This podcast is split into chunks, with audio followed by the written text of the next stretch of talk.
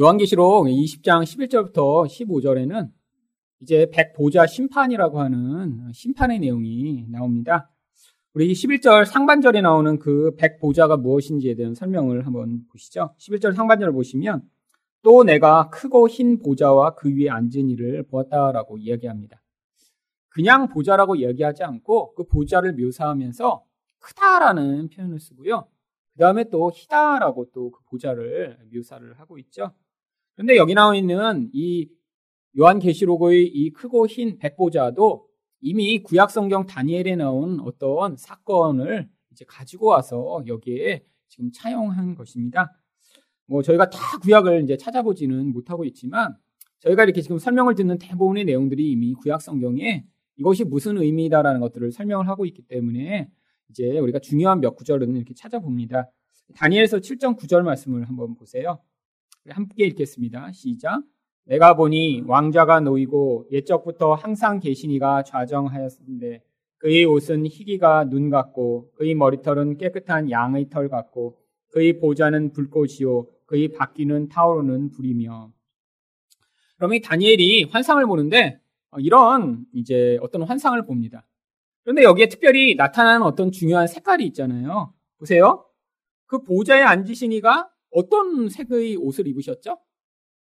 희기가 눈 같은 아주 하얀색 옷을 입으셨다라는 거예요. 그 다음에 머리털은 또 어떠세요? 깨끗한 양의 털 같으니까 또 흰 머리털을 하고 계신 거죠. 여러분 이건 상징적 그림입니다. 그렇다고 이걸 보고 나서 아, 하나님은 백발 노인이신가? 이렇게 생각하시면 안 된다는 거예요.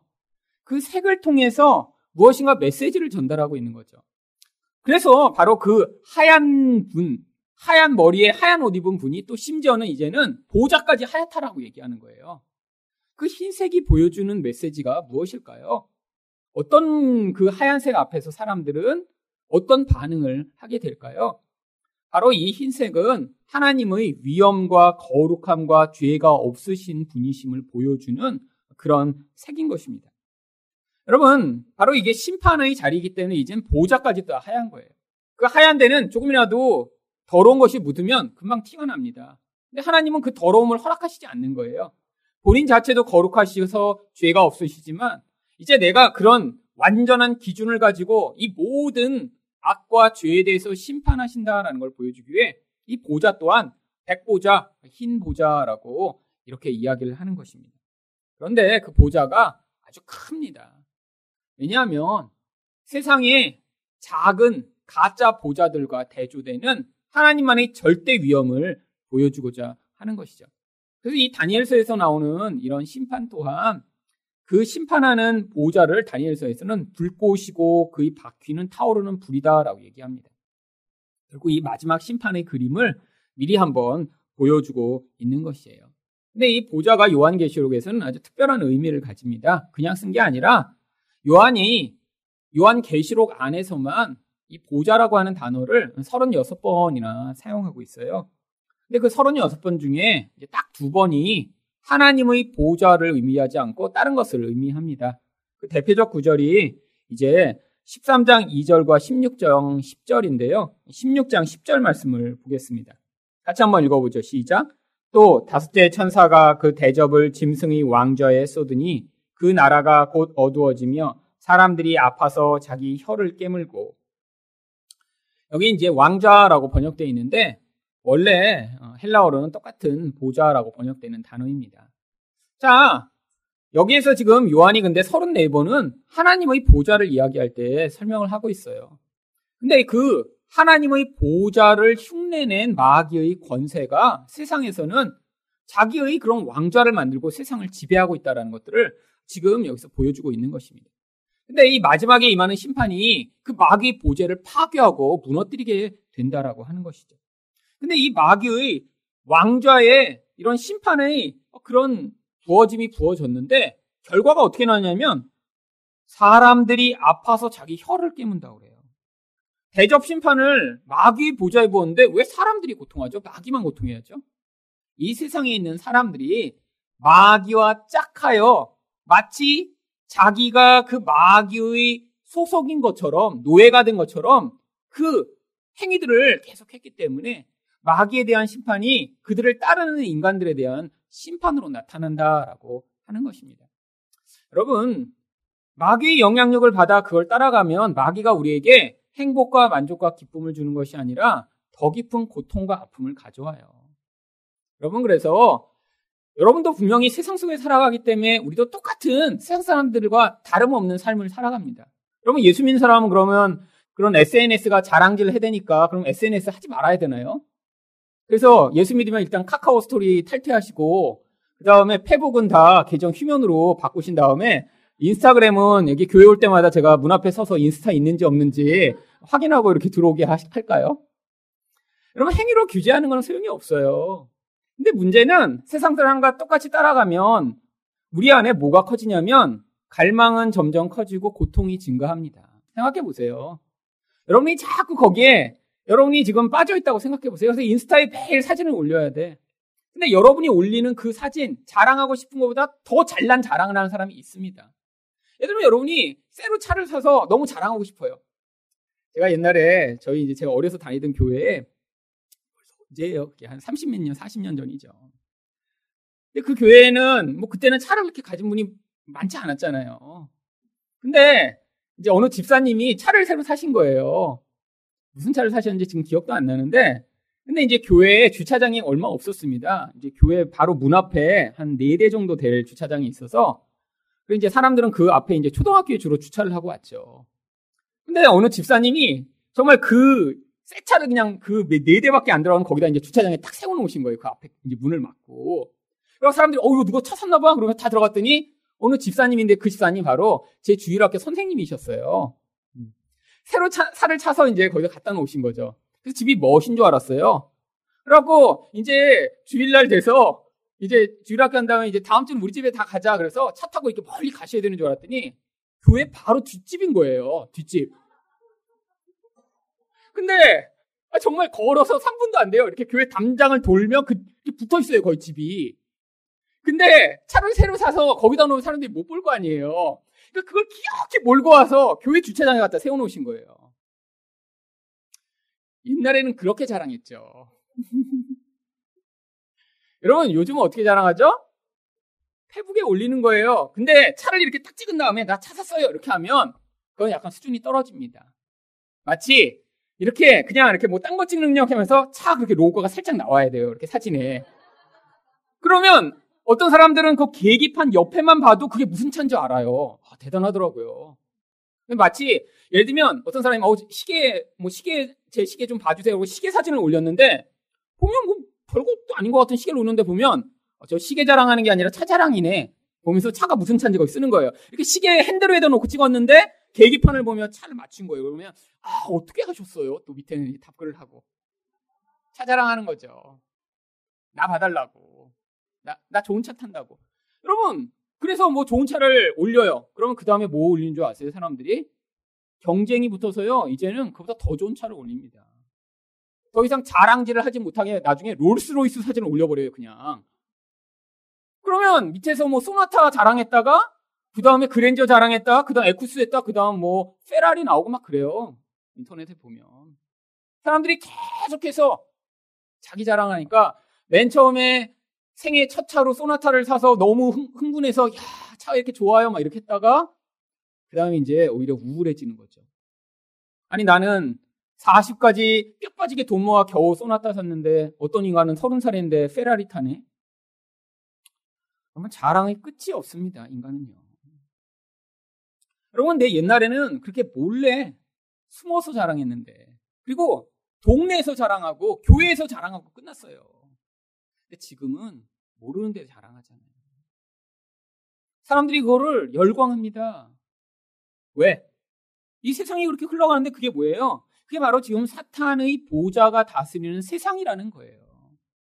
교만한 인간들이 자랑하고 나보다 잘난 인간을 시기하는 그런 자기 중심성으로 똘똘 뭉친 세상 가운데 우리가 살아가며 뭘 하셔야 되냐면 분별하셔야 되는 것입니다. 그래서 여러분들이 회복을 하며 어떻게 하세요? 아, 저들은 저렇게 자랑할 게 없나. 그리고 여러분 예수를 자랑하세요. 힘드시죠? 네, 그래서 페북에 나는 예수만 사랑해 이 자랑하는 것들아. 사실 이거 힘든 일입니다. 여러분, 그러니까 어려워요.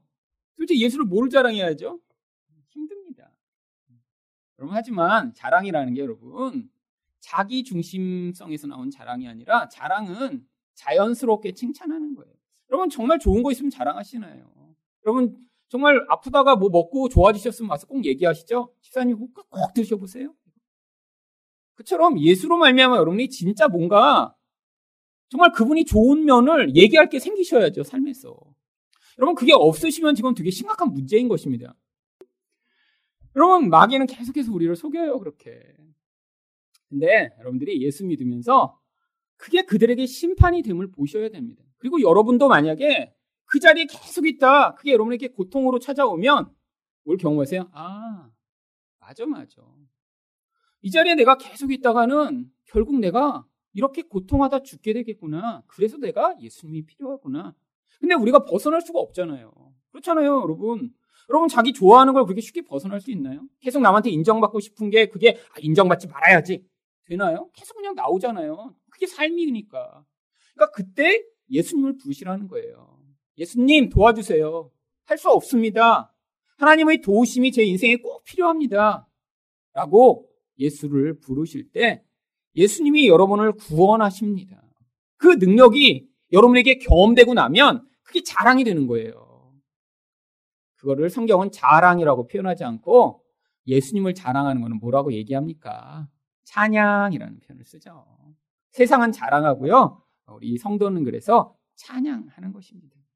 그래서 교회 와서도 찬양하시고 친구 만나서도 예수 믿으라고 찬양하시고 우리 예수님 좋다고 정말 좋으신 분이라고 이야기하시면서 그렇게 우리를 통해 마귀의 권세가 점점 우리 안에서 사라지고 그리고 예수의 통치가 점점 늘어나 나중에 그 완전한 통치가 임하는 곳에 가서 우리가 하나님과 함께 영원히 살게 되는 것을 준비하는 것이죠.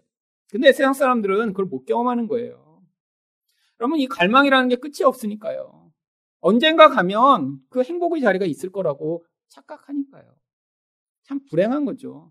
이 영적으로 눈이 어두워졌다는 건 참 그래서 불행한 것입니다. 아무리 가서 설득을 하려고 해도 정말 하나님이 마음을 열어주시지 않으면 그것에 메인 사람은 절대로 벗어나지 못해요. 그런데 우리에게는 하나님 나라를 미리 맛보게 하시잖아요. 보지 못했는데 그 나라가 있고 그 나라가 임할 것이고 그 통치가 완전해질 거를 소망하게 하신 그것 자체가 그 작은 기적입니다. 얼마나 큰 기적인가요? 근데 여기서 또 11절 하반절에 뭐라고 이야기를 하나요? 땅과 하늘이 그 앞에 피하여 간데 없다라고 이야기합니다. 심판이 벌어지는데 그냥 벌어지는 게 아니라 땅과 하늘이 샥 사라져 버린다는 거예요. 무슨 얘기인가요? 이 땅과 하늘은 지금 이 우리가 발붙이고 살아가는 첫 창조의 세상을 이야기하는 것입니다. 그게 사라져 버린대요. 왜 사라져 버려요? 그게 바로 이 심판을 목적으로 하는 배경으로 여태까지 존재했다라는 거예요. 이제 쓸모가 없어진 것입니다. 지금 이 세상의 사람들이 이렇게 여기서 뭐 땅도 가지고 싶고 멋진 건물도 주고 싶고 여기서 정말 아름다운 인생을 살고 싶어서 애쓰고 노력하고 이 세상을 이렇게 하고 있는데 그게 무대 세트 같다라는 거예요. 무대 세트 연극이 끝나면 확 다 무너뜨려 버립니다. 소용없는 거예요. 아무리 화려하게 그물을 발라놨어도 이제 무대 끝나고 나면 연극 끝나면 다 무너뜨려서 이제 다시 접어버립니다. 이 세상이란 게 그렇다는 거예요. 마지막에 심판을 위해 준비된 거예요. 그때까지 그래서 뭐를 하는 거예요? 그 마지막 심판을 위해 여기 지금 무대 세트 마련해 놓고 여기서 각자의 역할을 맡기신 다음에 거기서 뭘 하게 하시냐면 예수 믿는 사람들은 마귀가 다스리는 것 같은 이 마귀 보좌가 지배하는 세상 속에서도 우리 하나님이 다스립니다라는 고백을 하도록 이끌어내시고 세상 사람들은 거기서 여전히 마귀에게 속아서 마귀가 진짠가 봐. 돈이 최고지. 라고 죽을 때까지 그렇게 살다가 인생이 끝나게 됐는데 그렇게 되고 나면 그 첫 창조가 사라져 버리는 거예요. 왜? 이젠 심판이라는 마지막 결국이 이제 이루어져야 되기 때문이죠. 그래서 결국 이 땅에서 이 일이 서서히 벌어집니다. 역창조가 계속 벌어지고 있는 거예요. 하나님이 처음에 창조하시고 그 창조가 끝까지 더 풍성해지고 아름답도록 만드시지 않고요. 이 세상이 점점 점점 인간 때문에 악화돼 갑니다. 요즘 미세먼지 많아서 정말 앞으로 한 10년 후에 우리는 어떤 세상에 살까 점점 걱정돼요. 한 2, 3년 전만 해도 이렇게 심하다는 느낌이 없었는데 요즘은 단순히 마스크가 아니라 여기다 공기청정기를 하나 붙이고 다녀야 되지 않을까 이런 생각을 합니다. 제가 그런 생각했더니 지난주에 미국에서 개인이 마스크 대신 사용할 수 있는 휴대용 공기청정기를 개발해서 판매 시작했더라고요. 음. 그래갖고 플라스틱으로 만들어갖고 옆에다가 모터를 달아갖고 여기서 필터를 통해서 이제 공기를 순환시켜 준대요. 나오면 제가 제일 먼저 한번 구매해서 어, 한번 실험을 해보고 좋으면 어, 광고하겠습니다. 여러분 그런 세상에 살고 싶으세요? 정말 입에다 방독면하고 그러고 살고 싶으세요? 여러분 얼마나 지금 갈수록 좋아지는 게 아니라 인간이 만들어낸 결과 아니에요. 여러분 세상이 정말 이렇게 파괴되는 것처럼 계속 벌어지는 거예요. 그럼 지금 눈에 안 보여서 그렇죠? 인간의 탐욕으로 말미암아 세상은 지금 다 병들었습니다. 그러면 사실 밀가루 자체를 먹어서 뭐 몸이 나빠지진 않아요. 근데 밀가루가 몸에 나쁩니다. 왜 나쁜 줄 아세요? 밀가루 자체도 요새 다 유전자 변형을 시켜갖고 변형된 곡물을 쓰고요. 그 다음에 밀가루를 그냥 놔두면 썩을 거 아니에요. 쥐가 생기고. 그래서 밀가루를 미국에서 해외에 수출하기 전에 농약을 흠뻑 뿌린대요. 절대로 그게 상하지 않도록. 그런 걸 가져와서 가공해갖고 그걸로 빵도 만들고 밀도 만들고 그러니까 그래서 자꾸 문제가 생긴다는 거예요. 실제로 미국에도 미, 그렇게 밀을 많이 먹는 미국 사람도 이 gluten free라고 해서 그 밀가루에는 어떤 성분이 없는 빵들을 요새는 많이 먹습니다. 왜 알러지가 너무 많이 나타나기 시작했어요. 근데 심지어는 그런 gluten free를 먹어야 되는 사람들도 그냥 소규모 농장에서 이렇게 밀을 농사에서 지은 그런 밀로 빵을 만들어 먹으면 그런 부작용이 생기지 않는데요. 밀 자체가 문제가 아닌 거예요. 그 밀을 기원 후부터 계속 사람들이 먹어왔던 그런 곡식입니다. 우리는 쌀 먹고 물 풍성하지 않은 데서는 밀 먹고. 근데 그게 지금 농약을 뿌리고 유전자를 변형시켜서 사람들이 몸에서 이상 반응을 만들어내기 시작한 거죠. 그래서 여러분들이 라면 많이 먹으시면 라면 먹어서 얼굴 부은 게 아니라 지금 몸에 나쁜 게 쌓여서 점점 그렇습니다. 먹는 게 그렇죠, 이제는. 숨도 못 쉬죠. 어떤 어떻게 살아요? 여러분, 근데 이게 바로 하나님의 계획 안에 존재한다는 거예요. 무엇이요? 이 탐욕이 만들어내는 무서운 결과로 이 세상이 이렇게 파괴되는 과정을 겪으며 거기서 하나님 백성들을 구원하고 계신 거예요. 여러분, 그래서 우리 몸도 나중에 파괴됩니다. 예수 믿었는데 많은 분들이 나이 들어서 모세처럼 살기를 원하고 기도하시는 분 많더라고요. 120세가 돼도 눈이 쇠하지 않게 하여 주시옵소서 주여. 이런 기도 안 통합니다. 왜요? 그게 인생의 과정입니다. 하나님이 뭘 경험하게 하시는 거예요? 이 땅에서 내 힘과 내 능력과 내 것으로 유지할 수 없음을 인간이란 존재가 이렇게 자꾸 쇠하여 갇혀 감을 그러면서 거기서 내 안에 육신은 약하나 하나님이 새롭게 창조하신 새 사람이 온전하여지고 겉사람이 후패한 만큼 새 사람이 온전해지는 그 놀라운 은혜를 자꾸 나이가 들며 더 많이 경험할 수 있도록 우리에게 복을 내리고 계신 것입니다. 그게 복이라는 거예요. 그래서 나이가 드실수록 더 속사람이 아름다워지셔서 아 나도 저렇게 나이 들면 참 좋겠다. 이런 젊은 사람들이 생겨야죠. 그게 우리가 교회가 모인 거죠. 나중에 나이 드신 분 모여서 야 저분처럼 우리 나이 들지 말자 이렇게 이제 그 젊은 사람들이 얘기하면 그 얼마나 부끄럽습니까? 근데 여러분 뭐 나중에 멋진 모습을 보이면 젊은 사람들이 아 저런 분처럼 좀 나이 들었으면 좋겠다 이렇게 들까요? 아니요. 여러분 진짜 아름다운 모습은 오늘 설교 때 들으신 것처럼 하나님의 성품이 드러나야 돼요. 여러분 우리 그냥 인격적으로 좀 멋있고 가서 아 젊은이들 와 내가 불고기 사줄게 밥 한 번 사주시는 것으로 안 됩니다. 진짜 우리 안에서 나는 만들어내지 못하는 그런 친절, 그런 오래 참음, 그런 사랑이 나오셔야죠. 그래서 여기서 나이 들어가시는 분들은 다른 기존 교회의 나이 들어가는 분들처럼 나이가 들면 어쩔 수 없어요. 나이 들면요 시야가 좁아집니다. 자기 고집으로 이렇게 똘똘 뭉치게 되고요. 이전에 성공하셨으면 그 성공이 자기 유일한 판단의 기준이 돼서 그걸로 따라오지 않는 사람들을 내가 제지하려고 해요. 근데 그런 자기 중심적 욕구에서 벗어난 나이든 사랑의 은사를 받은 분들이 이곳에 가득하면 젊은 사람들이 보면서 저게 예수 믿는 거구나. 이렇게 하게 되는 거예요. 여러분, 지금 권위로 가르친다고 젊은 사람들이 따라오나요? 근데 대부분의 이런 일반 교회에서 이렇게 장로님들이 이전에 자기가 은혜 받아보신 경험이 있잖아요. 그러니까 우리 젊은이들한테 그걸 요구하느라고 갈등이 많은 교회가 얼마나 많은지 모릅니다. 제가 아는 목사님도 여기 가까운 교회에서 목회하다가 결국 3년 만에 그만두고 나가셨는데 뭐 여러 가지 문제가 많았지만 그 중에 장로님 한 분은 자기가 젊어서 찬송가로 은혜를 받으신 거예요. 그래서 자기 눈물 많이 흘리고 새벽 기도 때마다 한 시간씩 박수 치면서 은혜 받으셨겠죠. 그러고 나니까 젊은이들이 와서 키보드 치고 기타 치고 드럼 치는 게 너무너무 화가 나는 거예요. 그래갖고 이분이 대학부 모임 때마다 가서 쓰셔갖고 뭐라고 하신 줄 아세요? 여기 와서 딴따라 할 거면 사랑의 교회나 가버려라 이놈 놈들아. 맨날 그러신 거예요. 찬양하면 대학부에 와서 대학부가 150명에다가 50명으로 줄어버린 거예요. 그럼 자기가 은혜 받은 것 그거 아니고는 못 받아들이는 이 자기 중심적. 차라리 그런 분은 은혜를 받으시지 말았었어야 됐어요. 그래갖고 찬송가 그렇게 목 터져라 부르셨는데 한 번도 은혜를 못 받으셨어요. 나중에 그래 내가 이렇게 찬송가 불렀는데 안 됐으니까 넌 딴 거라도 해봐라 이런 이 마음이 들 텐데 자기가 은혜 받고 나서 그걸로 강요하고 사실은 그래도 그 교회는 낫더라고요. 제가 옛날에 쓰던 충격교회는 애들까지 찬송가 부르게 했어요. 초등부에 둬서. 그게 뭡니까 정말. 여러분 아니에요. 바로 우리는 역창조를 당하는 거예요.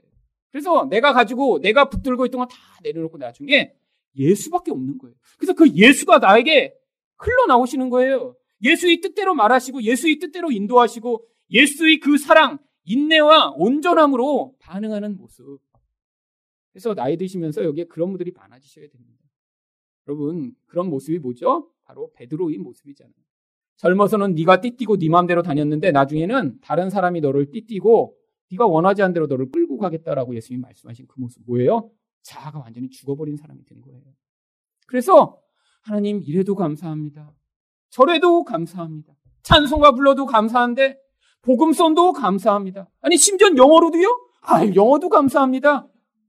이렇게 해서 그렇게 유연함으로 모두와 함께 할 수 있는 그런 수준으로 나의 육신의 힘이 내려놓아진 상태가 되는 것, 그게 바로 은혜 받은 사람의 모습인 것입니다. 근데 나중에 심판은 반드시 있어요. 그래서 12절에 상반절에 심판이 어떤 식으로 일어나는지 보죠. 같이 한번 읽어보겠습니다. 시작. 또 내가 보니 죽은 자들이 큰 자나 작은 자나 그 보좌 앞에 서 있는데. 자, 여기서 의 죽은 자들은 누굴 얘기하죠? 결국 심판을 받아 이 땅에서 하나님 앞에 설 수밖에 없는 그런 모든 인간을 이야기합니다. 근데 큰 자나 작은 자나 상관없다라는 거예요. 여기서 뭐 키 크다, 키 작다, 뭐 부자였다, 작다, 뭐 아무 상관없다라는 거예요. 뭐 대통령이건 뭐 아니면 청소했건 상관없다는 거예요. 모두 다 심판의 보좌 앞에 서게 된다는 것입니다. 그런데 그 앞에 뭐가 있냐면 12절 중간을 보시면 책들이 있습니다. 그리고 또 책 한 권이 있습니다.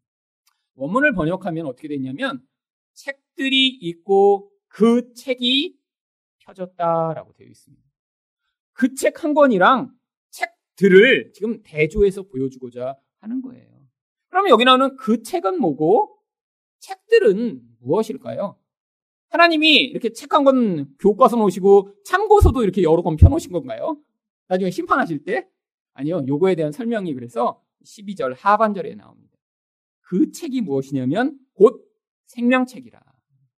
생명책은 한 권이에요. 그리고 다른 책들은 뭐예요? 죽은 자들이 자기 행위를 따라 책들에 기록한 대로. 사람들의 행위를 기록한 책들은 많다라는 거예요. 왜요? 여러분의 모든 행위가 하늘나라에 또 다 기록되어 있습니다. 그러니까 많아요.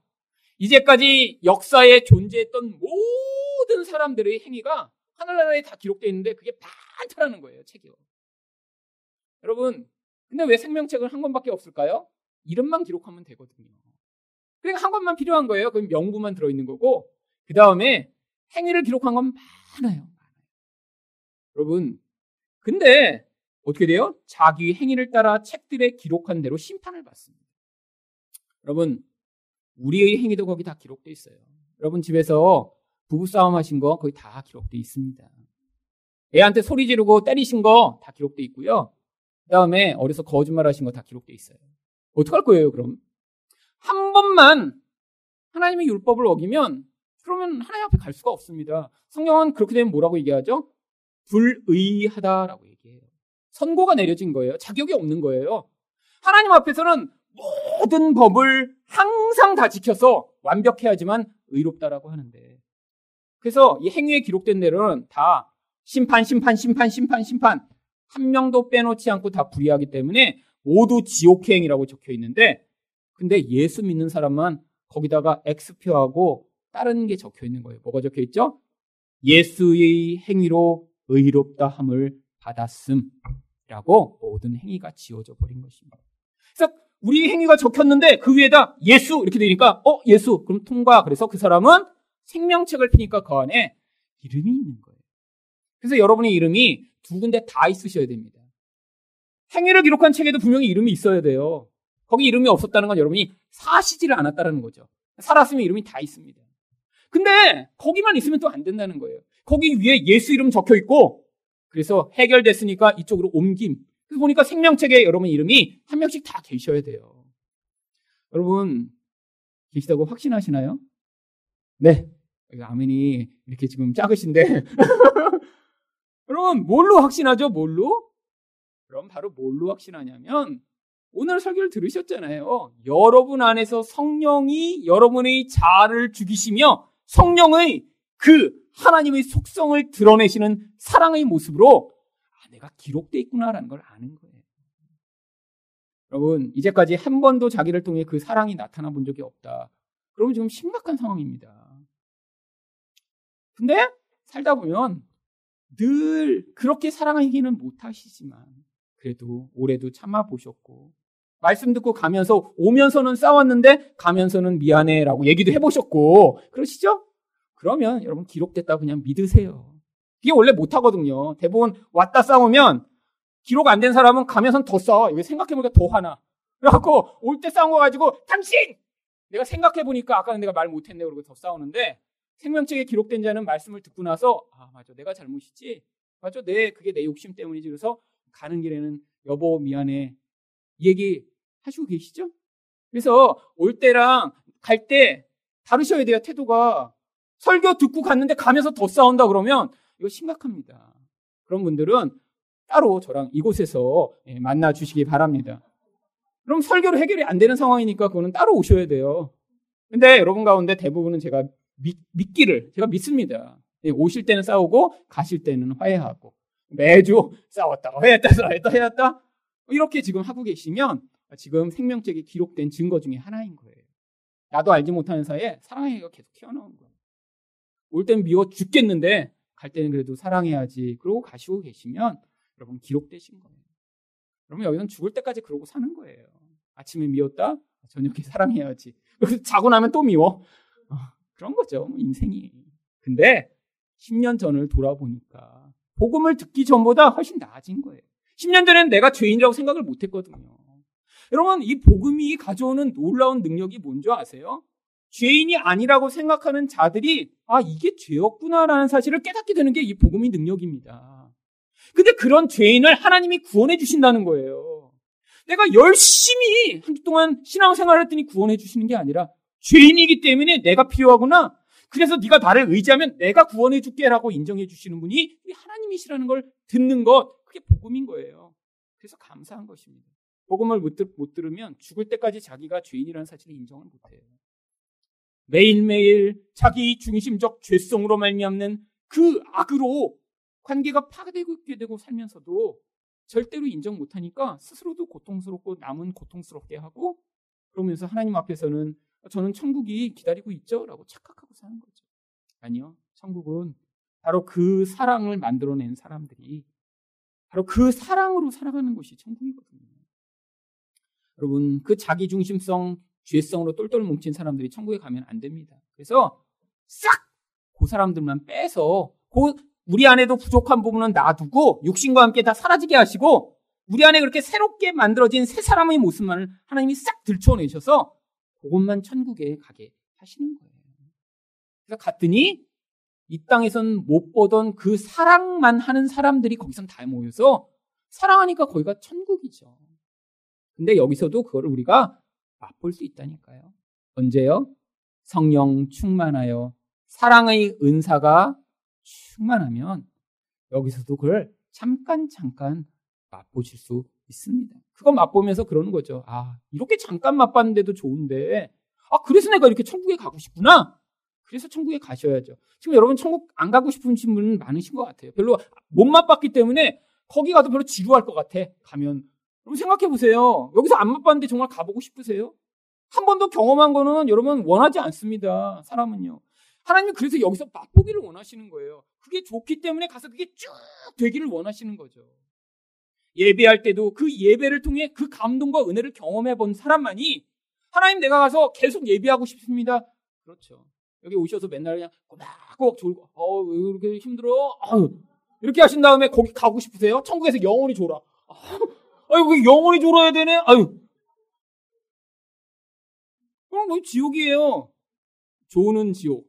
영원히 졸아야죠, 가서. 끝이 없어요, 거긴. 근데 여기서 졸다가도, 아, 맞아, 맞아, 맞아. 은혜가 되고, 내가 지쳐 있다가도 힘이 나고, 그리고 다시 한 주를 힘을 얻어 살다가 월요일날 실패하고 다시 주일을 기다리고, 이렇게 사시는, 그래서 주일 나왔더니 다시 살 것 같아. 어, 그러고 가시다가, 아, 그래, 이건 이렇게 힘드니까 천국에 빨리 가야겠다. 이러고 지금 천국으로 우리 같이 가는 것입니다. 자, 근데 그렇게 하나님이 생명책에 대한 약속이 여기만이 아니라 요한계시록 3장 5절에도 나옵니다. 3장 5절 말씀 같이 읽어보죠. 시작. 이기는 자는 이와 같이 흰 옷을 입을 것이요. 내가 그 이름을 생명책에서 결코 지우지 아니하고 그 이름을 내 아버지 앞과 그의 천사들 앞에서 시인하리라. 예수님이 절대 지워주시지 않고 우리가 나중에 하나님, 어, 저는 천국 갈 자격이 없는데요. 근데 아니에요, 하나님. 이 사람이 나를 믿었습니다. 라고 해서 하나님 들어가게 해주세요. 하나님 품에 안기게 된다는 것이죠. 자, 그런데 13절에 또 이런 내용이 나옵니다. 같이 한번 읽어보겠습니다. 시작. 바다가 그 가운데서 죽은 자들을 내주고 또 사망과 음부도 그 가운데서 죽은 자들을 내주매 각 사람이 자기 행위대로 심판을 받고 여기 바다는 구약 성경이나 이런 데서 사실 죽은 자들을 이렇게 붙잡아 놓고 있는 그런 죽음의 영향력을 바다라는 표현으로 많이 표현한 것입니다. 여기 바다, 사망, 음부 다 똑같은 거예요. 어느 곳에서 죽었던지 누구라도 다 심판 가운데 서게 된다라고 하는 것입니다. 그래서 모두가 막 바다가 자기를 뭐 예를 들면 3천년 전에 물에 빠져 죽었는데 지금 뭐가 남아 있겠어요. 다 한 부분은 오징어 뱃속에 들어가 있고 한 부분은 뻘에 다 들어가서 흙이 됐고 다 사라졌지만 하나님이 다 나중에 모으셔서 다 심판하신다는 거예요. 그래서 그들만 심판당하는 게 아니라 14절에 또 모두 심판당하는지 같이 한번 읽어보겠습니다. 시작. 사망과 음부도 불못에 던져지니 이것은 둘째 사망 곧 불못이라. 이 땅에서 영적으로 한번 죽은 자들이 또 다른 사망이 기다리고 있는데 그게 영원한 사망이라고 하는 것입니다. 근데 이렇게 심판받은 자들만 영원한 사망이 들어가는 게 아니라 사망과 음부도 불못에 던져집니다. 아니 왜죠? 이 사망과 음부가 뭘 얘기하나요? 이 땅에서 육신적으로 죽은 자들을 임시적으로 붙잡고 있던 영향력을 음부라고 얘기하죠. 근데 이 땅에서 한 번 이렇게 육신적으로 죽는 것도 일시적이라는 거예요. 영원한 하나님 나라가 임하면 그런 일시적 죽음, 일시적으로 그들을 붙잡고 있는 이 음부의 세력이 이제 소용이 없어진 거예요. 그러니까 여기서 이렇게 우리가 누군가 죽으면 우리가 슬퍼하잖아요. 근데 그럴 필요가 없는 거예요. 그것도 하나님의 이 하나님 나라를 위한 준비 무대 가운데 하나였던 거예요. 이 하늘과 땅이 마치 무대였던 것처럼 그 무대에서 역할 끝난 사람 미리 무대 뒤편에 가서 기다리고 있다가 나중에 그 무대 설치 다 없애는 것처럼 심지어는 사망과 음부조차도 마지막 심판과 함께 다 끝나버리는 것입니다. 왜? 더 이상 죽음도 없고 슬픔도 없는 하나님 나라가 기다리고 있으니까. 15절은 그냥 이렇게 끝납니다. 같이 한번 읽어보죠. 시작. 누구든지 생명책에 기록되지 못한 자는 불못에 던져지더라. 이렇게 생명책에 기록되지 못해서 불못에 가면 친구는 많아요. 가면 사망도 있고 음무도 있고 마귀도 있고 거짓 선지자도 있고 그리고 예수 믿은 사람보다 안 믿은 사람이 많기 때문에 친구는 많습니다.